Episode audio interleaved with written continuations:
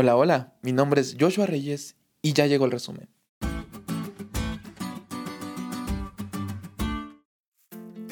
Feliz sábado, chavos. Es un gusto saludarlos esperando que hayan tenido una semana llena de bendiciones y que el Señor traiga la paz del cielo a su corazón en este día especial. Comenzamos con los puntos de la lección. Punto número uno. El inicio del ministerio de Cristo fue como una luz para Galilea y el mundo. El final del capítulo 8 de Isaías describe la condición del pueblo sumergido en el ocultismo. Solo verán tribulación y tinieblas. Sin duda fueron palabras muy fuertes de parte de Dios. Pero el capítulo siguiente anuncia que llegará un día donde la luz brillará en el mismo lugar que estuvo en tinieblas. La gran noticia de luz fue el nacimiento de un niño, cuyos nombres mostraban la grandeza de Dios, tales como Consejero admirable, Dios fuerte, Padre eterno y Príncipe de paz. Es que no es casualidad que el ministerio de Jesús fuera una luz en Galilea, ese mismo lugar donde por mucho tiempo estuvo en tinieblas. Y tampoco es casualidad que cuando conoces a Cristo, tu vida deja de andar en oscuridad y comienzas a andar en la luz. Punto número 2. El libre albedrío muestra el amor y paciencia de Dios. Si Dios hubiera querido destruir a su pueblo, podría haberlo entregado a los asirios de inmediato, pero es paciente, no queriendo que ninguno perezca, sino que todos procedan al arrepentimiento.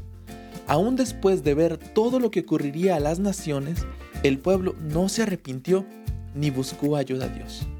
Así como en aquel tiempo, Dios sigue siendo amoroso y paciente para con el planeta Tierra. Ya sabes lo que va a pasar sabes las consecuencias finales del pecado y también sabes de la victoria final de Dios. Por eso, hoy te puedo decir que es mejor escoger el lado ganador. Y punto número 3. El Señor no solo hace salvación, Él mismo es la salvación. El pequeño salmo de Isaías, escrito en el capítulo 12, se puede resumir en una frase. Gracias por la salvación. Desde el capítulo 6 Dios prometió una simiente santa.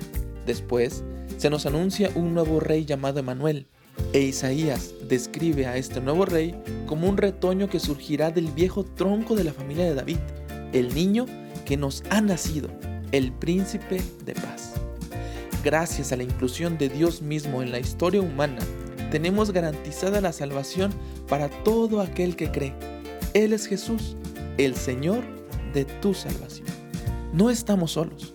Jesús dijo, no os dejaré huérfanos. El que me sigue no andará en tinieblas, sino que tendrá la luz de la vida. Cuando reine en tu vida el príncipe de paz, no te olvides que aunque tu gente viva en oscuridad, verá una luz, una luz que alumbrará a los que viven en las tinieblas.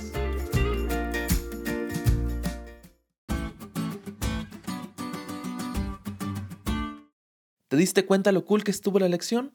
No te olvides de estudiarla y compartir este podcast con todos tus amigos. Es todo por hoy, pero mañana tendremos otra oportunidad de estudiar juntos.